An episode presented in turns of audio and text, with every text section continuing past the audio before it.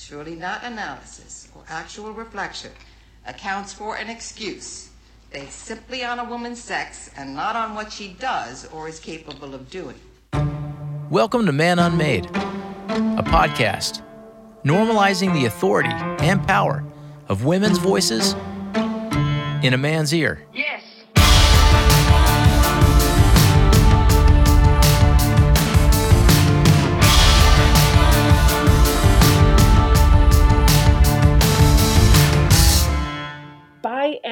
And large, my North Star is now integrity. And I am unafraid to stand on my own convictions, to be incredibly vocal about them, um, to hold room for dialogue. Because, by the way, not everybody likes that either. We just want to cancel and punish. So I'm Yes. also committed to holding room for conversation and possibility. And uh, as far as I can tell, it's just the best way to live. I, I feel free in my heart. She likes to laugh. Check. She likes to eat. Check. She doesn't take herself too seriously. Check. She disrupts the norm for all the right reasons and doesn't apologize for it. Double check. She does apologize when she makes a mistake. Triple check. She's journeyed around the spiritual block many, many, many times and has a lot of great spiritual shit to say. Check. Good with words, fun to listen to, probably really fun to share a meal with. Seemingly feeds off of giving and receiving sarcasm, loves, I mean, loves Ted Lasso, and did I mention she loves food? Well, okay then. Take it away, Jen Hatmaker. We're big fans. Okay.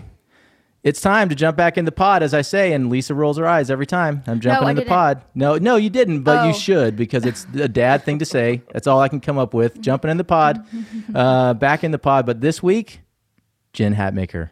Holy Yes. goodness. Here we are. Uh, Here we are. I Right mean, here on a I. I, my body woke me up early this morning. Like, I mean, all kinds of like, I was like, okay, this, this the day we're doing this. We're doing it. It's How are about you? time. You know, we've got friends in common. We have mutual friends. We're practically neighbors. I, we um, could, we could almost like stretch a string and two cans and just like do this No podcast that way. I mean, we're Absolutely that close. no lie. So We've- we've so been happy dancing to at- be here. Well, thank you. We've we've kind of been dancing at some of the same parties for years, but never like together. Yeah. You know, like Yes. you're we're in the same room at the same parties is what I mean. You know. That's exactly. That's a, it's a fantastic analogy, oh, thank you. um, and I stand by it for sure. yes. um, how are things in Buda today? Well, probably the same as you. Um, every single living surface is coated in pollen, and we're all dead. we're de- every one of us has died. This is my ghost. I know. Um, I don't know if it's reached all the way up there, but I mean, we are just. Oh, it's yeah. misery. You kind of have to just stay inside. are you an allergy sufferer? Well, you know what? I have always said that I'm not. That's like Uh-huh. one of my shticks that I get to say is, well, Yes. I've lived here for 20 years and I don't have allergies. But then I'm like, my, I've got s- drainage draining down everywhere. I, Yes. my eyes Yeah. itch. I'm like, oh, this is so obviously unrelated to the pollen and the allergens, but I feel a little bad. Like I feel Yeah. a little sniffly, and everybody's like, "Yeah, but you don't have allergies, right?" I'm like, "That's just like a cold." Uh, yeah. Well, I get them, and it's I have a regimen of medicine that I start taking. Yeah. I haven't gotten into it yet, and I'm I'm like, I'm this close. Yeah, Um, yeah. And by the way, I just want to let you know my cat is sitting in my lap. Sure. So, like, if you see, like, I'm just kind of moving around here, and you know, Sure. He's my best friend in the house. Oh, buddy. Yeah, we, he's a rescue cat, Yeah. Linus, and um, just I don't know what it is. We're like thick as thieves. That's your guy. yes, well, yeah, that's right. He is. And uh, if Hudson and I aren't playing basketball, or the girls and I aren't, you know, doing something, Kelly and I, if I'm sitting on the couch or anywhere in the house, if I'm sitting down, he's in my lap. That's pretty cute. It's pretty cute. Yeah. Yeah. So, anyways, that's what I'm doing. I'm, I'm petting my cat. So I just want to let you know that. Good. Um, okay. Well, you are so incredibly busy all the time. You've got a thousand things going on, which I don't really feel like you hold as like a like a you know a trophy or like a badge of mm. courage. You know, like you, but you just mm-hmm. are. You're very mm-hmm. very busy, and so I am so stinking thankful that you are taking the time to sit down with me, a goofy ass carpenter who really has no idea what he's doing. right. I mean, delighted. I was so happy that you asked. And, you know, the gig is up really. Like the secret's out that the majority of us are living our adult lives really having no idea what we're doing. like, you know, you remember when we were kids and we looked at our parents and we're like, that is what grown ups are. These yes. are grown people. They they know exactly what they think. They right. know exactly what they're doing. By the way, our parents were in their 30s. You know, like they seemed like right. just old parents, but now that I'm doing the math, I'm like, my mom was like, what the? She was 37. Um, and, but it felt like she was like 70 and like, yeah. With the wisdom of the ages. Yeah. You know, and, and there's nothing they don't know. Like parents know it all. And if they say it, it's got to be true. Yeah. Um, so yeah, now I know we're out here winging it. I mean, yes. absolutely throwing it against the wall and seeing what sticks. Yes. Um, the imposter syndrome. It, it basically, are we kind of over that now? Because we're all just like, no, we all know. We're, none of us know what we're doing. totally. We've seen behind the curtain, like yeah. for all of us. So really and truly the gig is kind of up like there's a handful of immortals among us you know mm-hmm. that i refuse to put on the same plane as that plane as us i, I just won't do it but yes. for the rest of us which is the majority yeah. we're just like sh- you know schmoes out here just doing mm-hmm. our best right and just throwing it out there um, you, uh, one of the things that I just admire the heck out of you for is that um, you're doing all of this thing that you're doing bestsellers, cookbooks, podcasts, speaking, et cetera, et cetera, raising a family, going through all the ups and downs of that. And you're doing it so publicly and unapologetically. Yeah. And I just admire the hell out of you for that. I, I, I, mean that like as much as I can possibly mean it because um, just like listening, I, have I've actually I've been listening to uh, Simple and Free. Congratulations on Thank on uh, the re. I guess is that like a republishing? Yeah. yeah so um, the audio version, it's really fun to listen to you. Uh, that's that's like super fun, and um, I love how you go back and you're like, um, guys, 2021 update here boy was yeah oops yeah, got that one real wrong you're not afraid of making mistakes well i've made too many so i mean i think if you and i were talking even a decade ago uh-huh. we might not be having this exact same conversation i was still deeply kind of hanging on to the possibility of running the tightest ship you know like mm. the possibility of threading the needle perfectly mm-hmm. um, without a misstep uh, without um, without any really error. Mm-hmm. Um, and, and, my community valued that. So that was, I was committed to the cause. And yes. I'm, I'm a lifelong, this is probably hard to believe, but I'm innately a rule follower. I was kind of born that way. And okay. I just was like this kind of regimented kid. I just okay. really, I ran the traps. Mm-hmm. Um, Enneagram? Three. Okay. So I love to succeed and uh-huh. I love for people to like me. So that okay. for me, um, as a grown up, has meant it's provided some real challenges for me mm-hmm. because if I am um, sort of naturally prioritizing approval mm-hmm. and that the community is um, they like me, they're for me, that means I have to follow all the community rules. Do you know what I mean? Yes. I, I have to do the right yes. things in order protect to protect my belonging yeah. in order to protect my favor inside right. the community. And yes. so that's for me where the tension started to rub. And I'm like, well, hell, what am I going to do with this? Uh huh. Yeah. Brene Brown kind of talks about uh, the whole moving out into the like wilderness. with the crazies and the wilderness, and yeah. then maybe going back every once in a while. But now she's just like, nope. Yeah. I've pitched pitched my like you know eternal tent out here, and this yeah. is this is home. When do, when do you feel like you moved out into the yeah. wilderness?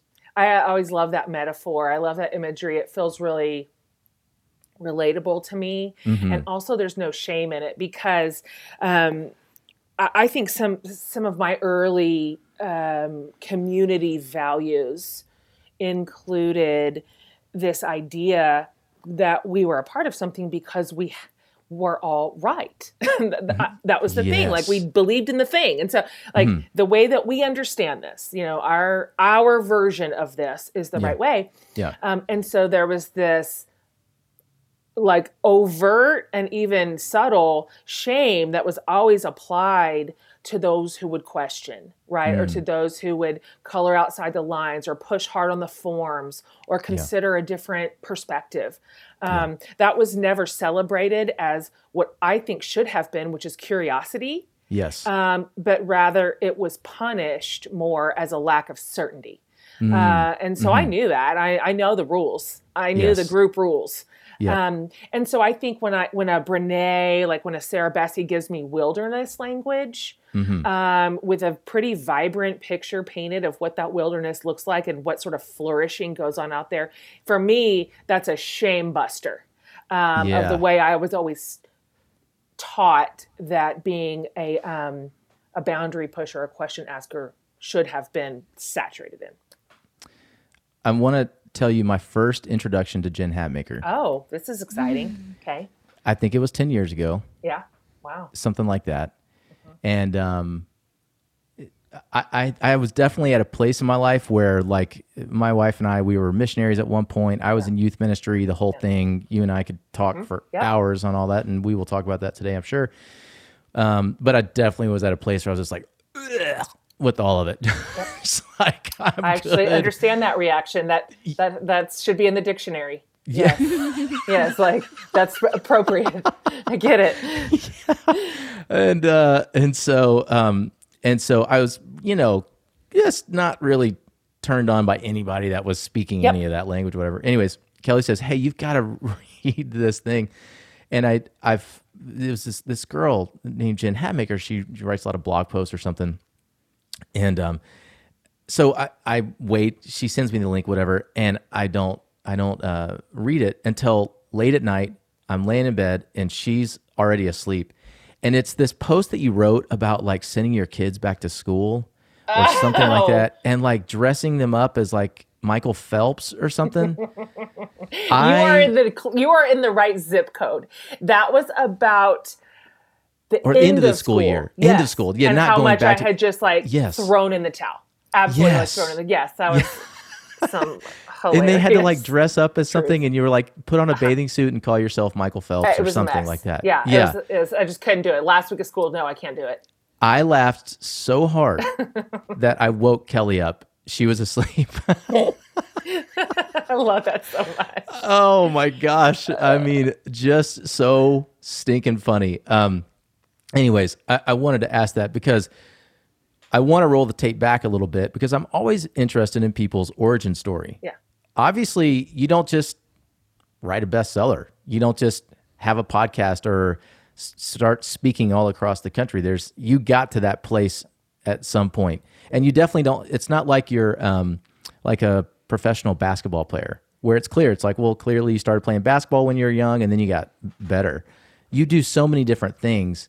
How did Jen Hatmaker evolve into like what she is today? And I, because I, love origin stories, and I think people need to hear them because, you know, a lot most of us i think i know i feel this way we don't know what the hell we're doing. We don't know how we're supposed to get wherever we want to go and we're not even sure where we want to go and i think we all just sort of like end up eventually at a place that's like hey this is this is right for me. I need to do this you know? Um, anyways all right enough of that. Totally. your origin story. I couldn't agree more. I mean, people ask me a lot, you know, is this something you always knew you wanted to do? I'm like, oh my, I was going to be like a librarian. No, I, I had no idea. I was a teacher. I taught fourth grade. Oh, cool. um, Okay. For a few years. I mean, I just didn't strike out kind Mm-hmm. of understanding that this kind of world was possible for me. Like a big portion of my origin story that matters is that because I kind of uh, ultimately in what I do came up through a faith space, Mm. um, which of course that's still obviously a huge portion of my life, even though my my work is broader than that now. yeah Um, is that in my world, which is probably a little bit like yours, I bet we Mm-hmm. have this in common. Um, women didn't have any spiritual authority. They were Oh, no. essentially forbidden. I, it's not that they weren't didn't have it. I mean, God gave it to us at our birth, yeah but they, it was not recognized and it was um, deeply punished. Of, well, Yes. it didn't even happen. So I didn't grow up seeing um, women in faith leadership. I didn't Okay. have role models, and I didn't know what that meant. okay I, well, I didn't even know if it was possible. I, that didn't ever occurred to me. Right. And so even Was though, it like Corrie Ten Boom? That's like the only woman in leadership. Maybe you know what I mean? I mean, yes, and even then, that is was not in an ordinary way. You know, Right. like just She had to go normal- off. right, right. That that was so exceptional, like so outsized of Uh-huh. the average experience that it, I couldn't relate to that at all. So, yes. um, so I just didn't even know. I, I never even had vision for what my life could be. Yeah. Uh, even though I can look backwards now, so can my parents, my my family and friends, and say, "Well, it's all in there." Like Mm. that was in the cake mix. Like when you were coming up, when you were growing, when you were learning, and I can see it now too. But so I did a really um, acceptable, predictable thing, which was go to a really conservative college, marry young, super young, 19, like some. Oh, wow. baby. Oh yeah. And Uh, what like college some, was that? Some literal teenager. I went to Oklahoma Baptist University. Oh yeah, OBU. Okay. And marry a pastor and Okay. be a teacher. Like, I, I just ran it. I ran right through the traps. Yes. Um, and everybody was like, "Yay, you did it perfectly. yay!" This you're filling all your roles, you know, like to the capacity which you can, uh, which is pretty low. And so it wasn't until I was grown, and and to just to be honest with you, the internet. I I, I don't want to over, I don't want to overpraise the internet because it could be a real mess. Mm-hmm. Um, but with the advent of a larger community possible, and I was able to experience my own like spiritual authority, my own gifts, Mm. um, my own leadership capacity, uh, my own teaching capacity in Mm-hmm. a place where I was no longer confined and constrained by the rules, by Yeah. some hierarchy saying you cannot do this. That's Yeah. kind of when my adult life changed. Do you remember when you realized I kind of have a way with words? Did you ever have a moment, or did you just sort of like always? It just because like you literally, I- I just love the way you just say things, write things. Even your cookbook for crying out loud. I'm like, damn it, she took the best name for all the cookbooks ever. Feed these people. Thank you for liking that. I, I I prepared love it. Are you kidding? Over a- the title. You know how sometimes titling with publishers can be a real mess. But Oh, anyway, yeah. that's cute. Thank you. Uh-huh. I I um, have always been. If I picked all the subjects where I excelled, it was going to be the ones that included communication and Okay. writing, Mhm. um, and and like I was high school, alwa- you were thinking about that, like I was I was not thinking about it. I was just good at it. okay, So okay, okay. I didn't. I didn't know people could uh, be writers for a living. That seemed like that was for fake people. Like Yeah. who does that? John Grisham. That's it. Right? Um, you know, like I didn't know. That didn't seem like a viable future. No. Um, I did, I did. Again, I didn't have vision for it Mhm. back then at all. That just didn't seem Right. like I wasn't allowed to dream that audaciously. Um, and so, but I did notice that speaking and writing just continued to emerge in my real life. Mhm. That's that's what I reached for to serve whatever little sub communities I was in. That's how I started finding myself in leadership positions I didn't expect. Um, Mhm. I didn't even want. You know, we I was like you, Clint. We used to work with students, and Yeah. so I remember the first time somebody said, "Can you lead this kind of large group in church for women?" And I was like, "Absolutely not. I do not know how to relate to women. I don't. I don't know about parents. I only know about like sophomores." Um, and so, you know, I was kind of thrust into that space and Okay. discovered um, not only was I have some some gifting for it, but I loved it. Like I Mm-hmm. Oh, wow. loved it. That was the beginning and the end of teenagers for me. Oh, Um, okay. So that that first group of hey, go and lead this group of Yeah. women, which you felt like you had no idea, you jumped into it, and it was like, okay, this is something. Yeah, I mean, I was like 25. Okay. Well, first of all, how dare I? Right? Like I can re- I can just like right now just cringe at the like 55 year old women sitting in that group being like Oh. this girl. I yeah, mean, you've been married for six years. Oh, I just can't even. Oh my gosh, I want to redo. Oh, I'm so happy the internet wasn't alive back then and people could not have videoed that Ooh. or tweeted about it. Like, I stand mm-hmm. by none of it. Whatever I said back then, universe, I stand by none of it. I'm sorry. I'm so sorry. Oh. Oh. Oh, that's really funny. kind of want to go back and like uh, personally apologize to all of those women. I'm so sorry. I had no idea. Like I want to make reparations. I I just I cannot even fathom what I said back then. Um with it's almost like not even what you said. It's like because I was I've been in those situations too. It's almost even just having the energy, like like um letting the energy that you let out be this energy that says I belong here and I have something to say to you Yeah. at 26 or 27 and y'all are 55. totally Like I because I can't remember necessarily what I said, but I just know that I was like giving off that energy. totally. It's so funny to get older. How old are you, Clint?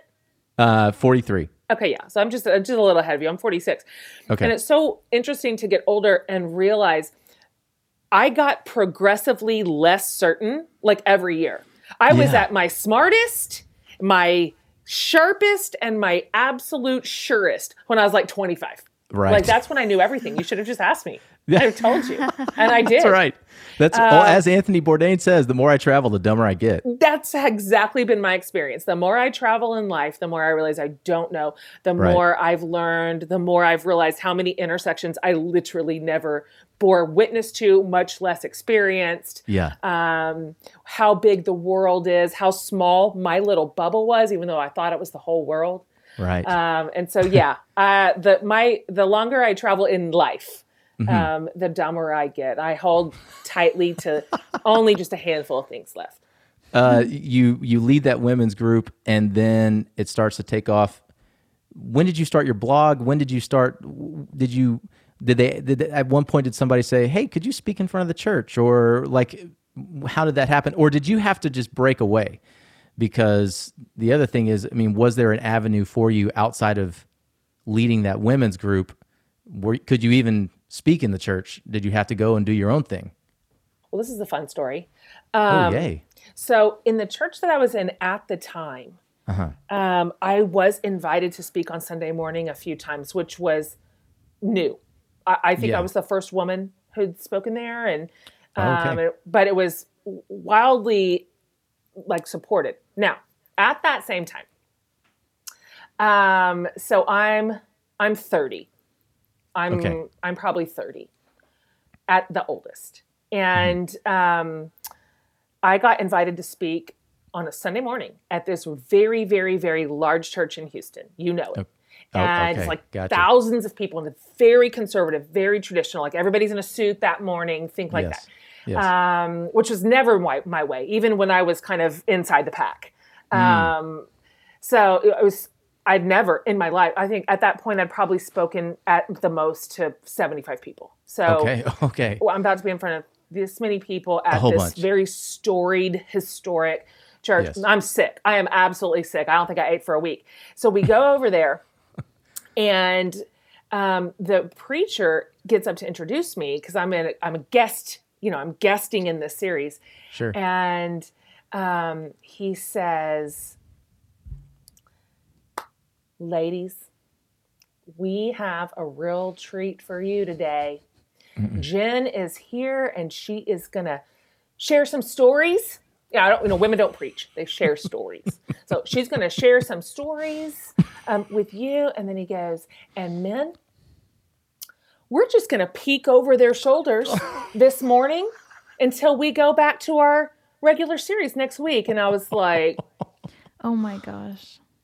Shut what up. just I like want to happened? name drop who I. Th- I mean, I, I'm not going to. I know exactly what you're talking. I know all of it. I know it. And I I'm like- know it in my bones. Yeah. It was so humiliating and yeah. shocking. I I felt like this was my moment to kind of step into some spiritual authority. Like I had been lended legitimacy and Yeah. um and then just to be absolutely condescended to and undermined like that before I got up there was Wow. pretty shocking. And so I I think that's when I started realizing, oh, I'm I'm gonna have to chart a different course here.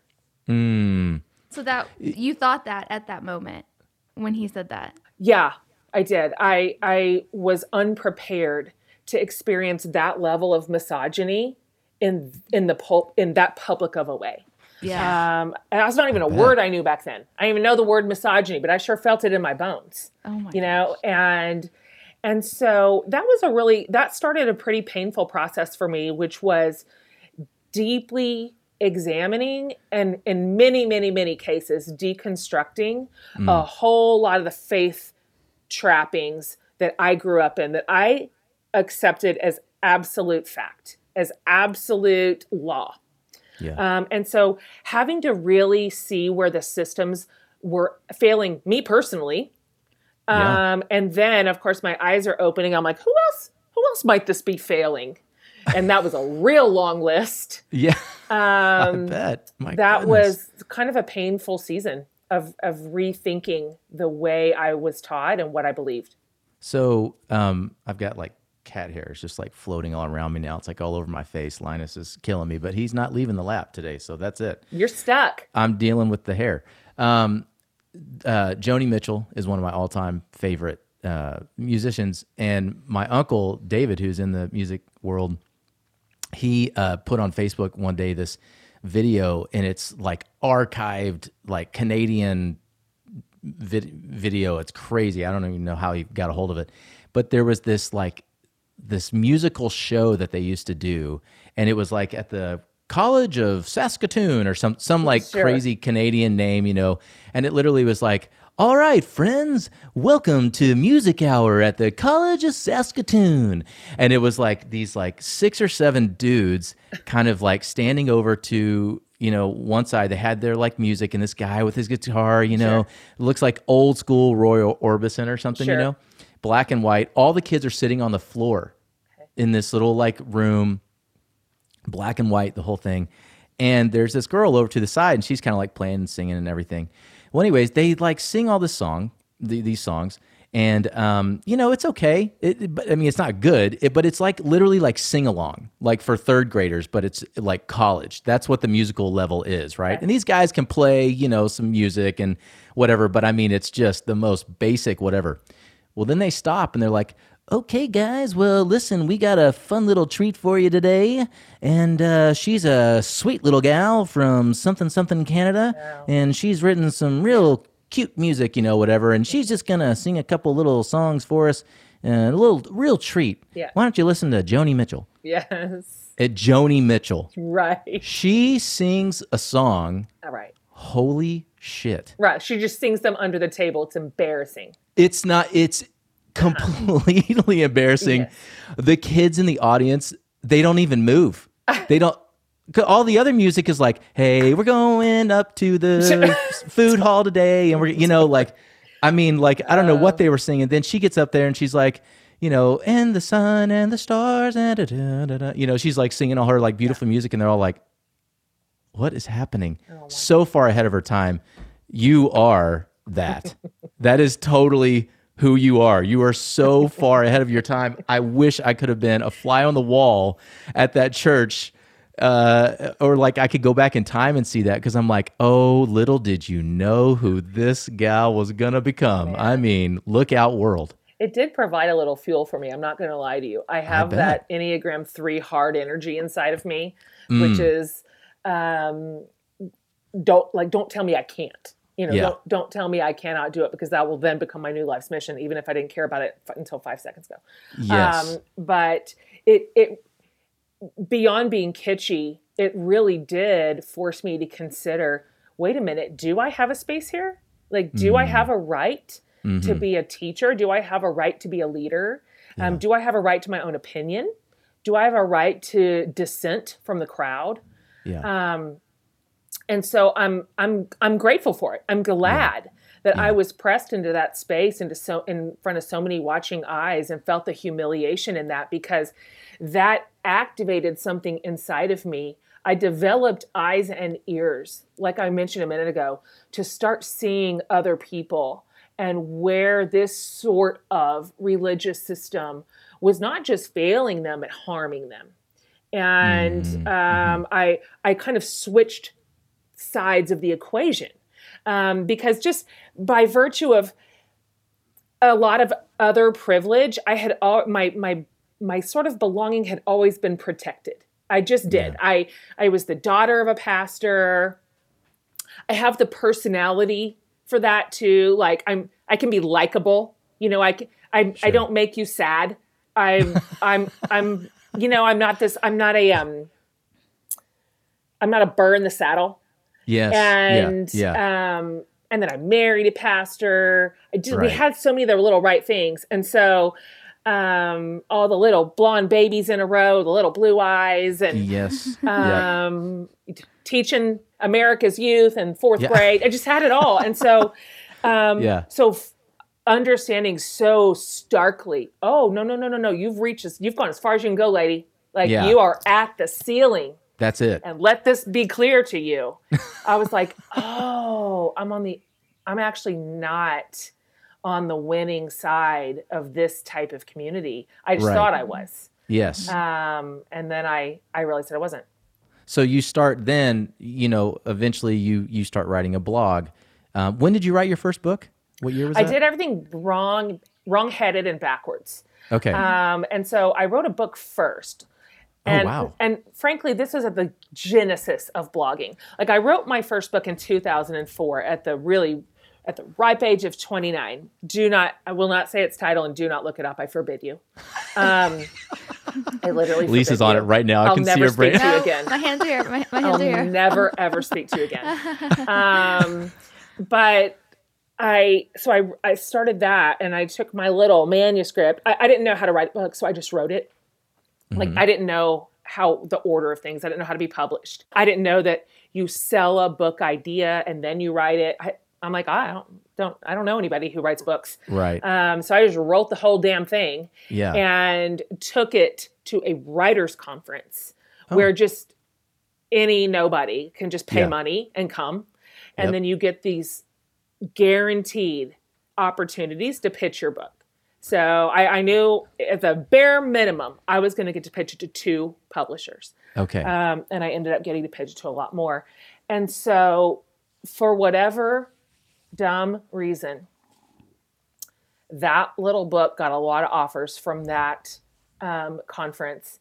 And that was the beginning of my writing career. And so I started with a book contract. And so they said, wow. can you we want to publish this one this little dumb one that you've handed us and we let's do a five book deal and i was like what in the land Five. uh, i'm like book do you think i know five books worth of things like i don't know what, what? Yeah. Um, I'm 26. I'm whatever. I- 27. What the Yeah. hell do I, don't- know? yeah. I'm my oldest kid's in preschool, you know? Um, and so that for me was the start of writing. Okay. So I blogged later, like almost when blogging was over. Right about the time it was on its in its heyday, like in its like downward tick. I'm like, hey guys, jenhatmaker.com. Come join Yeah. me on my blog. Just I got this new idea, wrong. guys. It's gonna be great. It's Did called a absolutely blog. everything wrong. Yes. Yeah. Funny. Well, you nailed it. I mean, five books. I wrote one, and no one's called me since. So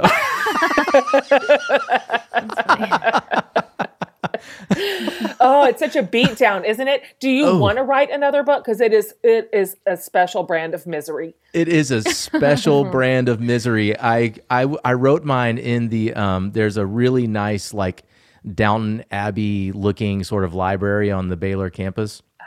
called the Armstrong Browning Library. And um, I wrote mine there, and students would come in and study and everything. And I would sit there in this library and I would write and just cry my eyes out. And because it literally is just an exercise of putting yourself through pain day after day after day. And, and like Kelly would send me like blogs and she would send me like articles and, and different things to like literally keep me alive through this process Yep. because I would come home and I'd be like, why am I even doing this? No one wants to. No one wants to read this crap. This is stupid. like you start, you start writing Oh. stuff, and you're like, why am I? What is that? This is. Oh, you I know that voice. everything. Yeah. I know that inner voice. How have you I gotten over that that, voice? voice. Yeah. No kidding. Uh, that voice has so many things it likes to say. It's also like, "Hey, you're real dumb." So that whole thing that you just said, it's for stupid people. So congratulations for providing content for all the stupids. Like, and you are not nearly as good as, and I have a long list of people that I like to fill in the blank with that. oh yeah. Um, yeah. and you're sharing too much, and you're not sharing enough, and Yeah. um, oh man, and then the, the the voice has a whole new iteration once that book is published and people are looking at it with their eyes. Oh, Um, yeah. So yeah, it you really have to be committed Yes. if that's the path you want to take. And for me, I've gotten to the point where I've just realized I just have to be a writer. I just have to. It's t- it's terrible. Like Yeah. I I No, I've your tried- writing I- is not I've terrible. Tried a hundred other things, but I j- I I it's just the way I am. I have to do it. Like the the words find their way into the world when I write them, way more Yeah. so than when I speak them, um, than when I hear them. So I um, that's I, I, I, I struggle path. with not not like how you said you were given an uh, you know an offer for five books, uh, you know, and going wait I don't know five books worth of things, but somehow you've gotten over that. See this guy, Mm-mm. I don't get over that. Uh, the, here's the one thing I know about me. I know about me. I know Yeah. about my life so that I could sit down and write. I could write that with my eyes closed. It was still the most painful thing I've ever done. Would I like to write another one? Yeah, that'd be great. I have no idea what on earth I would write about because I don't know about things. Like Yes, you do. You write it about carpentry. Well, you that- write it. You build a whole metaphor around woodworking and creation. But I got this. Like I'm your person. I know how to. I could workshop this right now. You kidding me? I got. Well, I've but- but- outlined it. I have then, it But then I'm like, I I seriously like I, I seriously like struggle. I go like, but there are so many other people that actually know about carpentry. I just knew enough to be dangerous. I knew enough to like build stuff on TV, you know, and and now I'm learning about barns traveling across the country. But you know, I'm, I'm learning. I'm still just on like this little level, and so there is just there. I still I really struggle with that. So I admire you so much for getting past that hmm. voice so many stinking times. Hmm. Now you're writing a book about cooking. I mean, I am writing about about like beef tenderloin. yes, right. Haven't been to So culinary fun. school. No, God, No. no, no. There's no qualification here. Don't get it. Don't get it wrong. Like I'm just a home cook, but I'm at that point in my life where I've done a lot of things. I've put my hands to a lot of work and still do. Uh-huh. You know, I've got a lot of irons in the fire. Sure. Um, but I've uh, I don't know how this is going to sound. If this sounds like a real asshole, you can take this out. But like in a lot okay. of ways, I've done my time. I That makes sense. I logged it. I mean, I worked those hours. I was in those airports. I was Mm-hmm. in those hotel rooms. I was writing at three in the morning. I, I've done. I've worked Mm-hmm. so hard. Yes. And so now I'm like, what do I want to do? Hmm. Like, what do I want to do? I I I don't know if that's just age or fatigue or a combination of both. Yeah. But I'm like, I only have so many hours in a day. I know that now. Right. Like 15 years ago, everything was limitless, Yes. infinite. Yes. I would never run out of energy. I would never run out of ideas. My kids would always be little and living with me. Um, and now I know time passes, and it Hmm. Passes fast yes. and and so cooking and food is just literally a love that's it I, I just love it yeah. and i love food writing i did not know that i was going to love food writing that's a new fun thing that i discovered a few years ago Yeah. and i'm like Are, are you, uh, this is maybe a dumb question, but are you going to make an audiobook of your cookbook? Because the reason I don't know if that's possible, but the reason why I asked that is listening to you talk about food is fantastic. uh, Uh, Well, oh, that's it's, cute. Oh, it's really fantastic because I love food. Same. I mean, I like really love it, Yeah. and um, I'm probably not as high on condiments as you are. Oh no I know. I mean, I like them. I definitely use them often. Like, I don't Okay. eat a buffalo wing. I, I will eat buffalo wings without blue cheese, but I really just, I mean, I sop it in blue cheese, like the real stuff. And if you give me that like fat free crap, Nope. I am gonna throw it against the wall. Like it's We're in gonna fight. make yeah. Yep. A Caesar salad with low fat dressing is it's a sh- it's criminal uh, yes. I'm serious. It's criminal. I- I don't- and I mm-mm. won't have it. Like I just No. won't have it. And and I've discovered I'm at the very end of the writing process for the cookbook. It's due in three weeks, Uh. and um, Thanks for talking to me. but who's counting? Like who's who's absolutely like Yeah. phone? Look at what? Look at me. This hair is dirty. You know it is. Um, Uh, pandemic, whatever. You're good. but I've noticed like, oh, I am real bossy about some things. And Mm. it's things like fat free. Don't do it. It's things like pre-shredded cheese. Don't do it. I'm I have some things that I care deeply about. And Yeah. apparently like fat free coconut milk is one of them. Get it out of here. Ah. Get it out of here. Not, Why bother? Why bother? Just eat bread. Just eat a piece of bread, you know? Don't bother. So, anyway, uh, on- it's on the- in the fun to hierarchy- do what you love. in the hierarchy, Yeah. Mexican food, Italian. What what what's your Oh, this is easy. okay? Um, my favorite food, favorite region, Mm-hmm. favorite palate is Thai food. Oh, I could eat it. sure. seven days a week for the rest Yeah. of my life. Never Okay. grow tired of it. So Okay. Spicy. Uh-huh. my my flavor profile is sweet, savory, spicy, crunchy. That's my favorite bite. Okay. So give me all of that. Give me all the curries. Give me all the Yeah. pad thais. Give it all to me. I will eat it and I will never stop eating it. We lived in the Netherlands for a few months early in our marriage, and that was the first time I was introduced to um, like a really, really good peanut sauce. Oh my god. That is my life. Yeah. That is my life force. Oh man. Yeah, I know. It, it will change your world. It will. Thanks. Yeah. Yes. So I tend to love all the Southeast Asian food. I, that's Okay. my favorite palate. Okay. Um, is kind of spicy and creamy. Okay. Um, after that, um, we're gonna have to go to Italy. That's it. I like richy, saucy, oozy, melty. Mm-hmm. Yes. That's that's tier two. Yes. That's probably my tier one. Your tier one is Italian for you. Yeah. I like lasagna. It's embarrassing. Yeah. Don't don't eat lasagna in front of me. I it, I just keep going back for more. It's it's pretty bad. It's I'm Garfield. incorruptible. Do you make a good one? No, my wife makes an excellent one though. Yeah. Yes, I do make um uh Ina Garten's um uh oh a a ricotta. Yeah. Oh, I make her yeah, I I make that.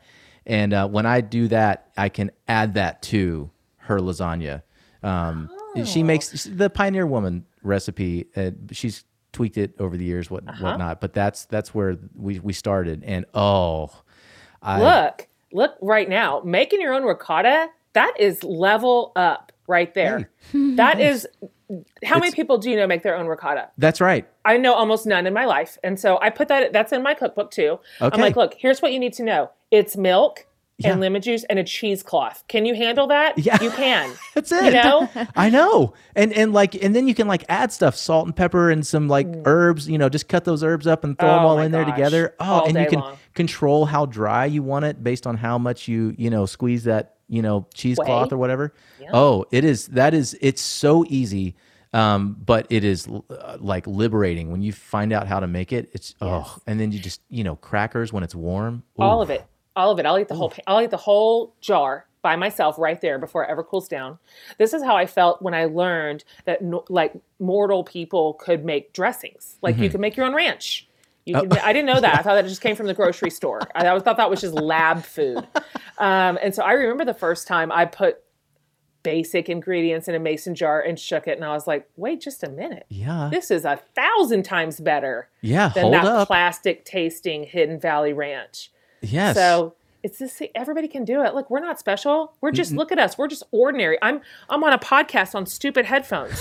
we're regular people we can make ricotta and dressings. I'm covered in cat hair. So You're covered in cat hair. I know. That's a mess. and I'm not even like a real cat guy. We finally got one cat, and like, yeah, but now I'm covered in cat hair. So, well, turns well, out you I, are a cat guy. I, and I am now apparently. I I made mozzarella in uh, Idaho for the show uh, like six months ago. We made it fresh, and that was again it was another one of those embarrassing moments. Like it, like you know you have to wear those thick rubber gloves because Yeah. it's super hot as you like Yeah. knead it and fold it over and everything.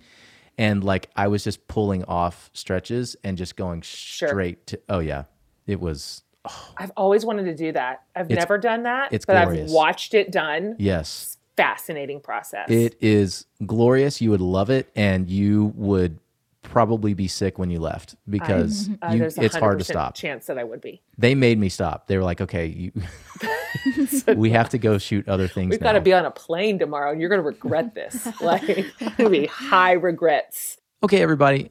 Man Unmade was created to amplify women's voices.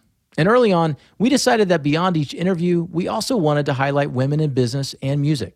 So, in each episode, we'll take time out to turn you on to a new business you've maybe never heard of and a singer songwriter whose music we think you should try out. The music will come at the end of each podcast, so make sure you keep listening after we've wrapped the interview. If you're listening now and you happen to own or work for or have a friend with a business, or if you know of an artist or you are one, shoot us an email to contact at manunmadepodcast.com. But the spotlight on women's businesses is right now. This week, we're shining the spotlight on Patty Rodriguez and Ariana Stein. They started Lil Libros in 2014 because they had trouble finding children's books in both English and Spanish. In a world with a shortage of bilingual books for children, two mothers, Patty and Ariana, began their mission to introduce bilingualism and Latin American culture through picture board books. Lil Libros was created to inspire parents to read to their children and encourage them to do so in two languages. You can find them at www.lillibros.com, which is spelled L I L L I B R O S. Okay? So mm-hmm. lillibros.com. And you can follow along on Instagram at lil underscore libros. So at L I L underscore L I B R O S. All right? Okay, now, we got that out of the way. Lisa, I'm going to their website. Yes, go check it out. The books are super cute. Um, oh, I guess if I ever need to get a baby gift for anyone, this would be a great. I just thought that through. Oh, it's head. adorable. Look at that. Super torta. That's really cute. that is so cute. they have a, a big collection. A huge collection. Yeah. Um, okay, what I love about this is it's two moms who are like, you know what? We need something. Can't find it. Let's make it. That is like that is awesome. So really you can cool. also go online and pre-order their spring 2021 collection of their new release books. That is out on May 11th. Ah, beautiful. Okay. Well, there you go. Thank you, Patty and Ariana, for starting Lil Libros. I think this is a wonderful idea, and I'm so glad that y'all had it and you followed through with it, and now it's here and inspiring people.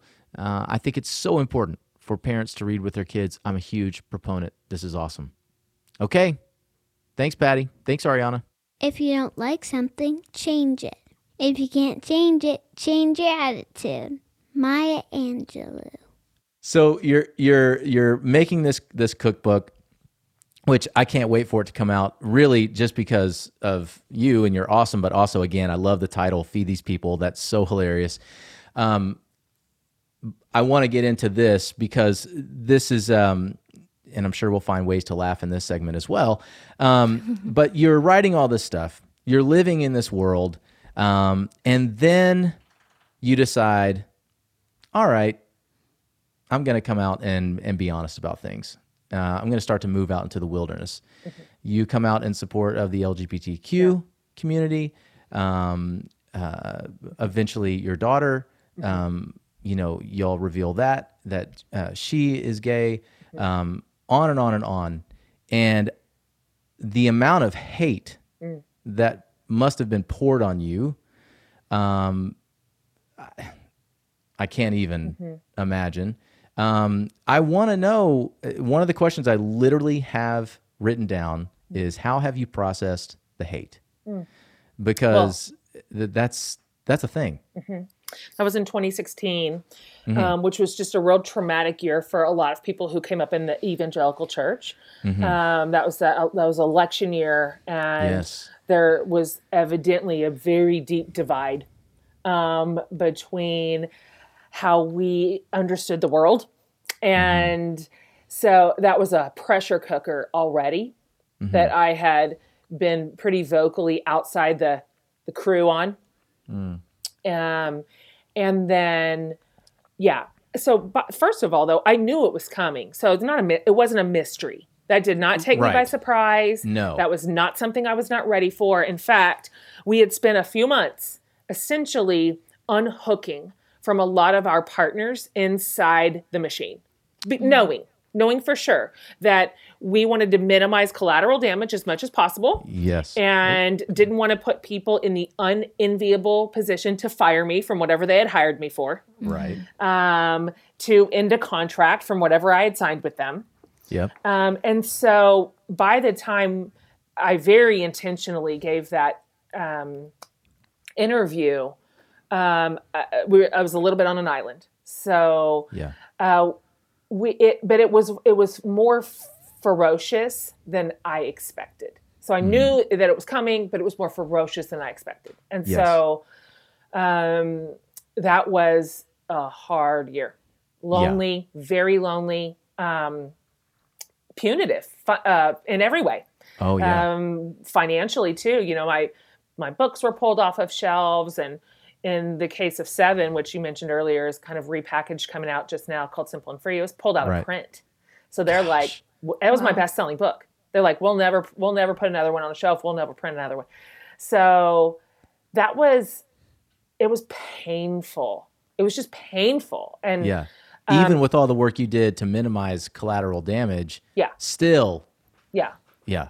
and then just to be so deeply not just misunderstood but mischaracterized and that's just Yeah. sucks that just Yeah. sucks Yeah. um, however at the same time um, that was my introduction to the wilderness i mean like Mm. i just fast forwarded myself out there i, I didn't take a little sweet little skippy journey you know like on my own time at my own pace i was just all of a sudden like uh, the the president of the wilderness people um, and so uh, that was a beautiful discovery that Yeah. whole vibrant spiritual community Yeah. outside of the institutions really outside of the systems and the whatever and so Yes. Ooh, what a salvation that was just to be so lovingly received, so warmly welcomed, Right. um, to be like, oh, this out spiritual curiosity is a thing out here. Like that is a that's a team value. Right. I've never experienced that. Absolutely No. never. That was No. a revelation Yeah. to me. the word doubt, and when I was growing up, like in youth group and stuff, it was that was a really heavy word. Doubt. Absolutely, and said with shame. Like it Oh, was an indictment on your faith. It Yeah. was an, an indictment on your faithfulness. Sure. um, that was for the week and Mhm. so just to discover that as it turns out you can press very very very very very hard on your faith and the the true and the beautiful and the good parts of it will hold Mm. so how wonderful to discover um, so that really purged me of a lot of fear um, number one that i could be so canceled and live and live Yeah. and Yeah. frankly thrive Live better. um, sure. thrive. I I built a whole new direction after that, and my only regret is that I didn't do that sooner. That's it. Wow. I'm I'm I'm ten million times happier, truer. Um, I'm less afraid all the time. Fear is a pretty Oof. it's pretty strong um, motivator, Yeah. you know, to keep you in line. And so I don't. There's hardly anything I'm scared of anymore. I don't. I can't think of anything. Um, Did, did you ever think of like people like um, Amy Grant? Oh sure. you- oh, of I mean, because I know Patty. you- yes. Yeah, you lived through that. Um, w- you know, when when everybody basically like just divorced themselves from Amy Grant because one, she got divorced, Yep. And then two, if I remember correctly, she came out with the song "Baby Baby." Oh, it's scandalous. Yeah, baby, baby, how dare you? What about the children? You know? Golly, so fragile. It's such a fragile community. And it's really hard to operate in there because eventually you're going to shatter somebody who Uh, just yeah. cannot handle normal life's pressure, normal Yeah. life's life. Yeah. And so, oh man, do you I remember do the Jars of. Clay uh, Of controversy? course I do. The their song was on a soap opera. Oh, it's it's a slippery slope. It's you yeah, and that there that's the word slippery Uh-huh. slope. Like what what next? Are you going to be in porn? I mean, like what? I mean, I think they were also like in a Coke commercial or something like that. I, I don't. It was just like, what is oh, happening here, Oh, people? Jars of clay. and we were just i mean oh, you're gosh. you're burning books you're burning cds Totally. you're thr you know t-shirts concert t-shirts sweet amy grant i mean Oh just And really, have you ever met her? Never met her. No i know people that have known her and like all they say is that she's genuinely just one of the nicest people ever. Yeah. Um, she, when the first time I met her, of course, I'm like a, I'm an evangelical Southern Baptist of the '80s, so I'm like, you know. I mean, I, I- listen, she was it. Um, and so, yes, the first time I met her, and old man rubble. Let's go. I mean, she's so earnest, like she's so yeah earnest and Yeah. sweet, like not even real sarcastic, which is the only way I know to speak. You know, that's my first language. Uh, and so Okay. she's just tender and sincere. And I'm like, Mm, listen, that's how messed up we are. That in our sort of religious culture, who we choose to essentially burn at the stake and then who we choose to celebrate and support, Yeah. I'll never, ever, ever make sense of it. It is Right. baffling to me. Absolutely baffling. yes yeah what is the the formula There Don't is no formula. And that's been a really sad re- realization in my adult life, which is I always thought it was a formula based in faithfulness and integrity, based in theology and doctrine, based, Mm-hmm. based in obedience and and sort of an inherent goodness. But what I've discovered that never was any of that. It's about power. Yeah. Um, it's about position. And so uh, that's been um, a real heartbreak in my adult Mm. life to watch the elders of my faith, essentially the ones who raised me, the ones who Yes. handed me the version that I got, yeah essentially reverse on every single thing I was Yeah. ever taught yep um, that mattered, that meant something, Mm-hmm. that counted. Just to see that completely cast aside for a different version is Mm. it feels like a betrayal and um, has been a real grief, to be honest with you. Yeah, I that is. Uh, I'm so glad you brought that up uh, because I think that that is one of the most relevant things that all of us are going through. Like people, our generation, Generation X, um, you know that that we are going through because we were so highly influenced and and molded by the baby boomer baby boomer generation. Um, which, by the way, if you have seen, if you haven't seen "Boomers Got the Vax," the SNL um, skit from a couple weeks ago with Maya Rudolph, I died. Go watch it when we get it. It is one of the greatest things. Kelly and I call it a spiritual experience. You need to go watch it. Anyways, we were so highly influenced by this generation and by their teaching, and and there was like this certain level of you know I mean, integrity. Hmm. Uh, you know, like there were things that very clear that you never did. Yeah. There were there were other religions that we did not agree with ever. Um, you know, I talked a little bit about that with Gabrielle Blair when uh, we had her on the podcast a while back. You know, her being a Mormon and Yeah. and and you know one of the that's actually one of the first times that I experienced it was when Obama was running, and all of a sudden Obama's running, and Mitt Romney's running. running. Oh, yeah. Oh, right. And I was like, oh my God, Kelly, you've got to be kidding me. I want to call all these people that are now going, oh, what a man of God. I'm like, no, no, no, no, no, no, no. I know how y'all really feel about Mormons. I don't feel that way, but I know how y'all see what feel. Uh, you know what I'm saying? Uh-huh. And it's like, what did it take? So, Yeah. uh, you know, you have Barack Obama, a black man running, and now all of a sudden, Totally. We're we're on the we're we we are eye to eye with Mormons. We're totally cool with it. It's great. Yeah. What he's a man of God. He's going to lead our country. And I'm like, hold the phone. Nope, you don't get to do this. That was like my first kind of like dip into that world, you know. Uh, and and it, again, if they are changing their opinions on Mormons, great. They should. They're because it was incorrect. But it was just like so egregious and hypocritical. You know what I'm saying? Oh, do I ever? Yeah. Um, and so now we see it like on a like a level that's like times a Yeah. thousand with Trump and everything else. Yeah, I think it's a breach that will not be repaired. Um, Mm. People ask me a lot do you see a way back? Do you see some sort of healing within the church or whatever the thing is? Mm-hmm. And I. I don't. I don't think the question's right because I Mm. don't see a reparation Mm-hmm. of of these two versions of Christianity. They're Yeah. they're incompatible. They just are. Oil and water. Um, and so there, there's too many points of contention that would bar us from any sort of real and true communion together, like in community Mm. together. Mhm. Um, and so, no, I don't see it at all. I think that there's sort of a, a different branch of the tree Mm. um, that's starting to flourish and grow, pointing its little arrows toward the wilderness. Yes. And I, I mean, I see it being rooted in the same system loosely, Mm, um, mhm. but I don't see those branches intertwining again.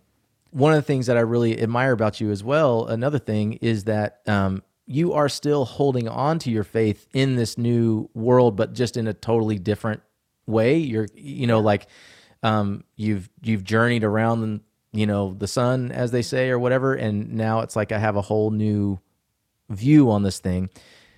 And you're in a whole new environment. You know, you're not in like you were talking about, kind of in that crew you know, where like you know how to say all the things and you know all the verbiage, you know all the like rules, you know how to exist and be kind of a, a champion in this crew, in this church world.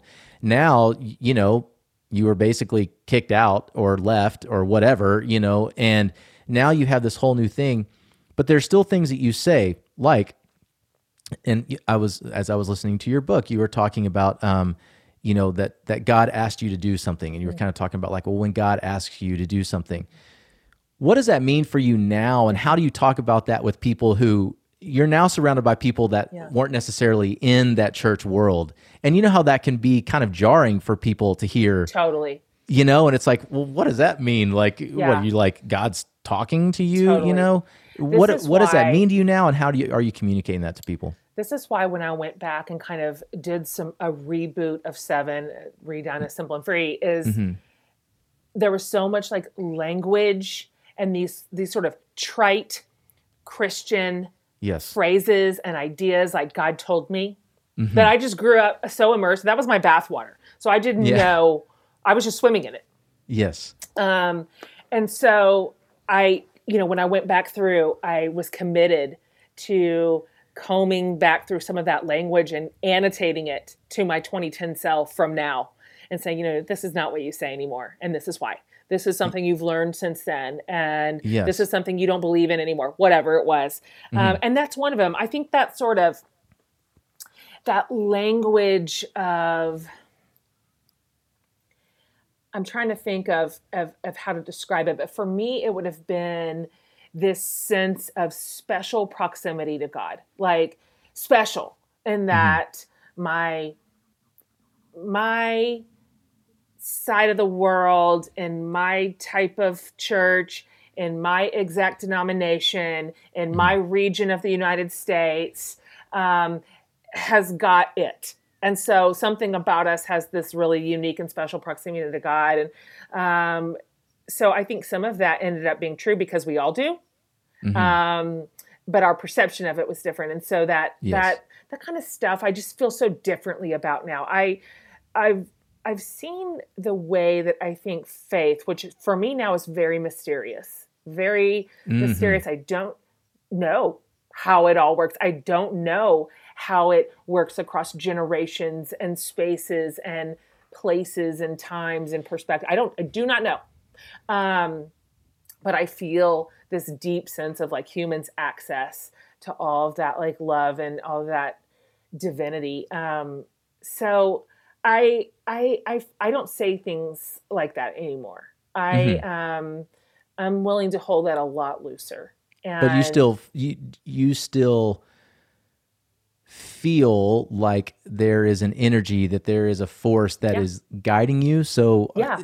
I I'd still love to know how- believe against all odds, like against all evidence to the contrary. right Like I just am still a believer. And um and so I I find it though that I'm having to unlearn and relearn some ideas that I Yes. had around God and and how what it looks like at the intersection of humanity and God and Mm, how he loves us and why and mhm. I've had to really reroute some ideas around that. I was I grew up pretty scared of God. That was my ethos. Like Mm. I had a f- I was afraid of God, and I was taught to fear. Him. So Yeah. I didn't get that wrong. like I just read the memo. Yeah. Um, you know, like humans are so gross. God Yeah. basically hates us. yeah.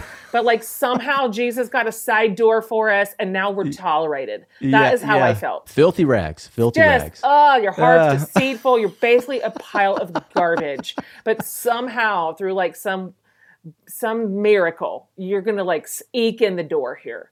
And I felt that way. I Yeah. felt.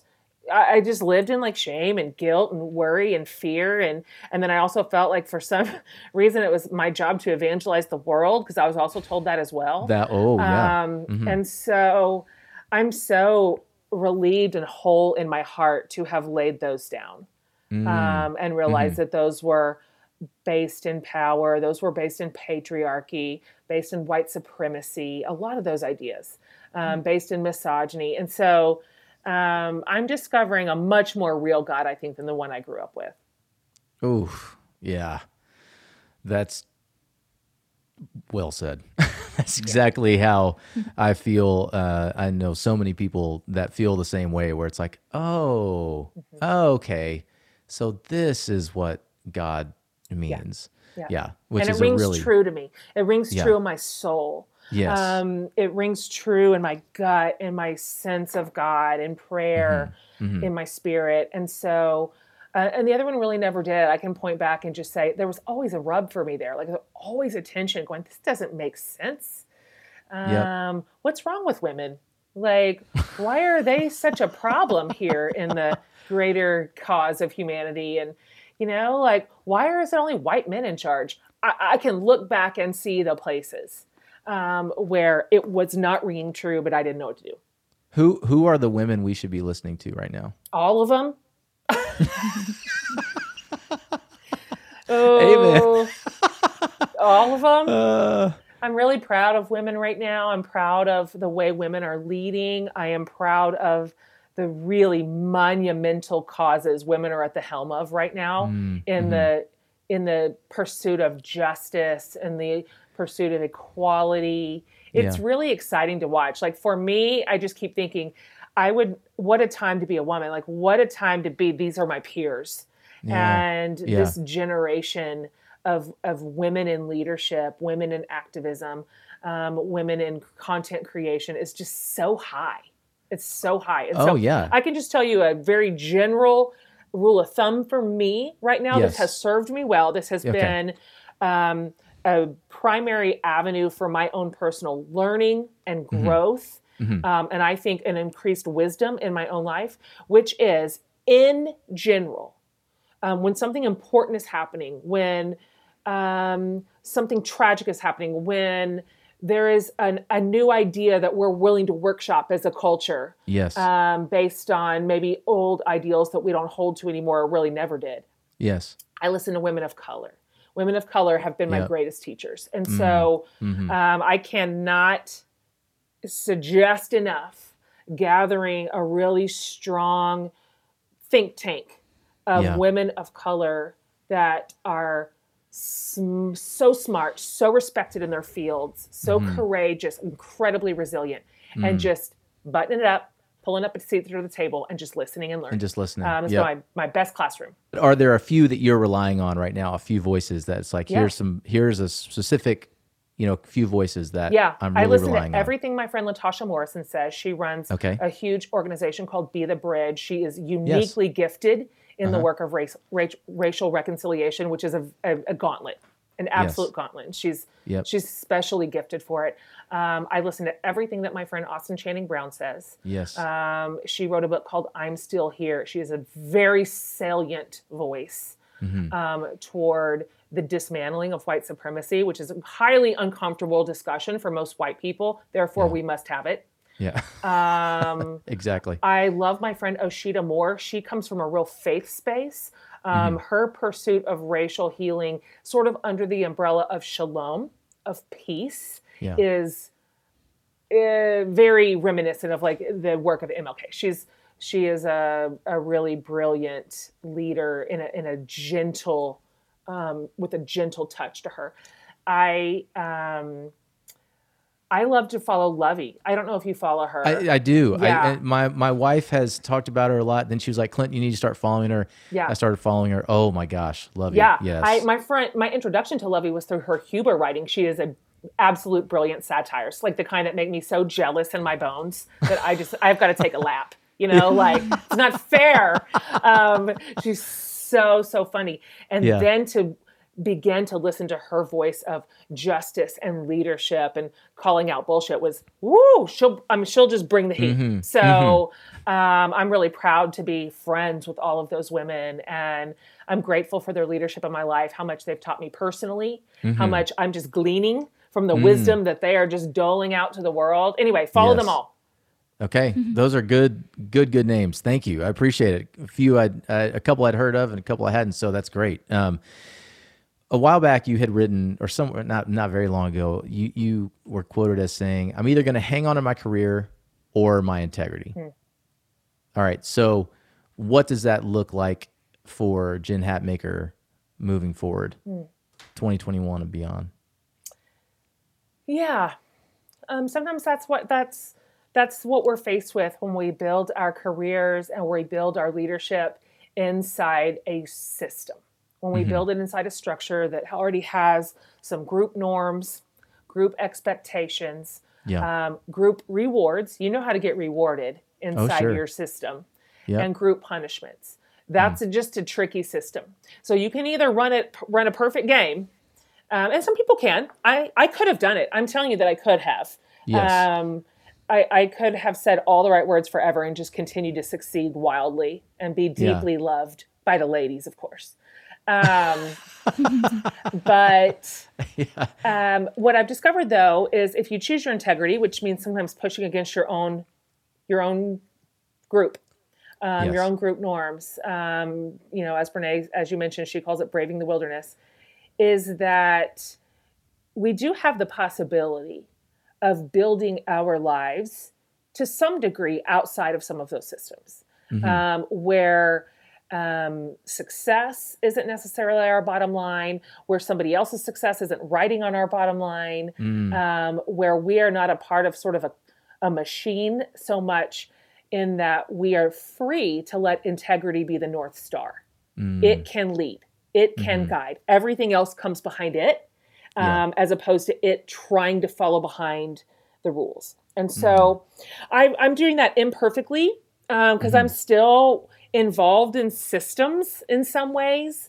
Yeah. Um, and that still creates a lot of problems for people uh, sometimes with me. But by and large, my North Star is now integrity. And I am unafraid to stand on my own convictions, to be incredibly vocal about them, um, to hold room for dialogue. Because, by the way, not everybody likes that either. We just want to cancel and punish. So I'm Yes. also committed to holding room for conversation and possibility. And uh, as far as I can tell, it's just the best way to live. I, I feel free in my heart. Like I feel free in my body. I feel free in my work. Um, Yeah. And I'm grateful to have gotten to this place. Well, you're doing it really well. Thank I got to tell you, I, I just really um, love the way you are living life and not afraid to make mistakes in front of all of us um, or speak out in front of all of us and what that might like, uh, you know, what pain that might cause or, you know, whatever personally, you know, like what, what that cost might be, you're still doing it. And. I just love that. You know, my, my wife um, has been speaking out very vocally and I've seen her go through that and the pain of like people turning their back on you because, you know, and, and it's this, you know, it screws with your mind because you're like sitting here going, but wait, I'm standing up for something that I'm pretty sure is about as Jesus like as I possibly could be, right? Like, uh, this is love. And so many people are turning their backs on me or, or whatnot. And um, for you to continue to do that um, in the face of so much to lose, because my gosh, you have just built quite the empire, um, is really courageous. Thank you. Um, and I and I really value it. One more question before uh, before I we go because I need to let you go. Do you like Ted Lasso as much as Brene Brown? Oh my gosh. Well, I hope you saw my propaganda because I really put it all out there. and I would like to be recognized for my degree of enthusiasm toward Ted Lasso. the first time I saw it, and I was late to the game, I think Brene and I are neck and neck here. Like she and I Okay. text about Ted Lasso. Okay. Um, I I saw it the first time through, and I was like, "How has my whole community failed me by not telling me to watch this?" yes. Because I think it came out in August, and I didn't see it until I don't even remember, like the end of the fall. Right. And like which is funny because there's some shows that I haven't seen like for like 2 years since they came out. 3 they'll be 5 seasons deep Uh-huh. Yeah. and I'm you know Game of Thrones, I was jumping on like 6 seasons Wow. deep, you know, and catch Yeah, like I didn't watch I was totally, you Yeah. know, not caught up. Ted Lasso comes out and I watch it like a month later or two and that felt like I'd waited too long. Oh my gosh, I felt like I'd missed the boat, and Yeah. I watched it all the way through. Which that be real impressed because if you can do the math, you can maybe count the hours I sat on my couch.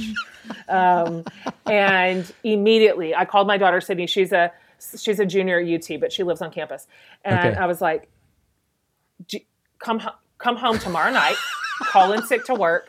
We are going to watch this whole show together. I've watched it through four times, like a maniac. Oh wow. Like a half. It's so joyful. It's so good. Oh, it's so joyful. Like, and that was right in the middle of COVID. And I'm like, we need some happiness.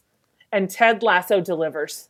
I mean, I I- it I get kind of upset because I will post something on Twitter or on Instagram. I'm like, hey, just your reminder to watch Ted Lasso if you haven't. And like, Yep. it's like crickets, and I'm like, nah, people, you don't understand. Yeah. This is not something to like f around with. Like, Keep at your important work of Ted Lasso propaganda. this is what we're doing here. This is good leadership. I, I am I am television wise, I'm living for two things. Um, the next season of Outlander, which is total wow. like British trash, Wow. and I oh, love I know it. Oh, Sassenach. It's just my favorite. I, I I love Outlander, but more importantly, the next season of Ted Lasso. I It's in production. uh, yeah, and. I mean, Uh, hearing Brene talk, say like, "You better take care of my people," Totally. when they were like writing the new Those season. are my characters. Yeah. Yep. I want them in love. I want them healthy. I want them to win the big game. Yes, absolutely. Oh, what a delight that show was. Oh. Right Oh. on time, right when we needed it.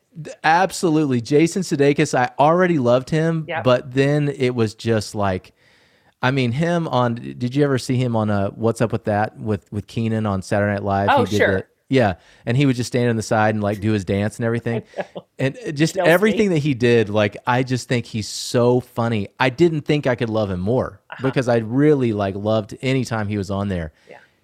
As Ted Lasso, I I mean, man crush, uh, not just on him, but on all the other dudes as well. Like they're all, I just, I love them Every all. They're them. like so, all, they're all so great. But then, like, um, the owner, uh, I forget her character's name. Uh, uh, it's Um, Phil. Well, you know, I've seen it four times. Why can't I find her I name? Um, know, I'm relying on you. uh, her and then um, uh, the girlfriend, um, Yeah. who, uh, I mean, I know. Love. Big love. Oh. Big love. it's the best. It's good. This is we're ending on a good note. Yeah. You are awesome. Thank you so much. I love that you love Ted Lasso. I love that you love food, and I love that you love being imperfect because uh, I fit right in in that crowd. So Thank you. Thank you so yeah, much. you're amazing. Thanks for being on. I really appreciate it. Can't not wait for uh, feed these people. Oh, tell me when that is again. Feed these people. out When like a hundred years from now. It comes out like Okay. next September. So it's just like everybody hang in there. Just hang in there. Is there anything coming out soon? I mean, I know that Simple and Free just came out. That's it. That's it. Oh. That's the big next thing. We we shoot all the photography for it in June, and then Okay. I don't know what I'm going to do for a minute. I'm going to just. I think I might go back to life. Like I I might. Who knows? Get on a plane. Anything could happen this Hey, fall. Like look I out. think we're on our way. Fifth trip around Ted Lasso. Just do that. Yeah. Yeah. Thanks, Jen. You're the best. Thanks for having me. This was fun. Bye. See ya. Thank you. Well, that was fun. Jen Hatmaker, I'm telling you, she is something else. Funny, witty, a great writer. Who in the heck writes a book and does it like opposite of the way you're supposed to do it, presents it to a publishing group, and gets a deal for five more books? Jen does. Jen She does. That's right. That's who. Not you, but Jen. For sure, not me. oh man, I love it when people find their giftings and just jump right into them. And I, whew, she's just gifted with words, gifted with thought, um, and with humor, and so many other things. Thanks, Jen. That was uh, a lot of fun. Really, really fun. Um, okay, let's shine the spotlight on women in music. This week, it's Lauren Alexander, who, by the way, was nominated to be on the podcast by none other than Mallory, who works at Harp Design Co. How fun is that? It's her cousin. So fun. Thanks, Mallory, for the recommendation. Seriously. Uh, so, all right, the new track it's uh, it's it's coming off her upcoming sophomore album, Field Notes, and uh, the song is called "Let It Be You." I like it a lot. She is awesome. Lauren, we love your music. We're so uh, incredibly excited to share it here on Man Unmade podcast. Um, really, you have such an amazing voice. Um, I love that you are writing music, making music, and uh, putting it out there for all of us to hear. Um, it's really wonderful. Keep it up. Uh, everybody, you can find her at www.laurenalexander.com and also on Instagram and Facebook at Lauren Alexander Music. And you can also listen to her on Spotify. And she also has a podcast. It's called Groove Lab, which, hello, way to go, uh, Lauren, for grabbing that name while you can. Groove yeah, that's a good one. I was like really impressed actually. I was like, how did she get that name? No kidding. Groove Lab. I feel like Questlove would have already had that or something, you know? Yeah. Yeah, I mean that's that's awesome. So, um, yeah, Groove Lab or podcast. It gives you a behind the scenes look into the lives of people uh, that make up the music industry. So that's pretty cool. www.groovelabpodcast.com. So, uh, thanks, Lauren. We're excited to hear your music after just a few credits. All right, everybody. Thanks for listening. Bye. Man Unmade is produced, organized, researched, and generally held together by Lisa Collins. Audio production and original music by Jackson Palomino. I'm your host, Clint Harp. Thanks for joining us on Man Unmade. Let's listen to some music. Bye, friends.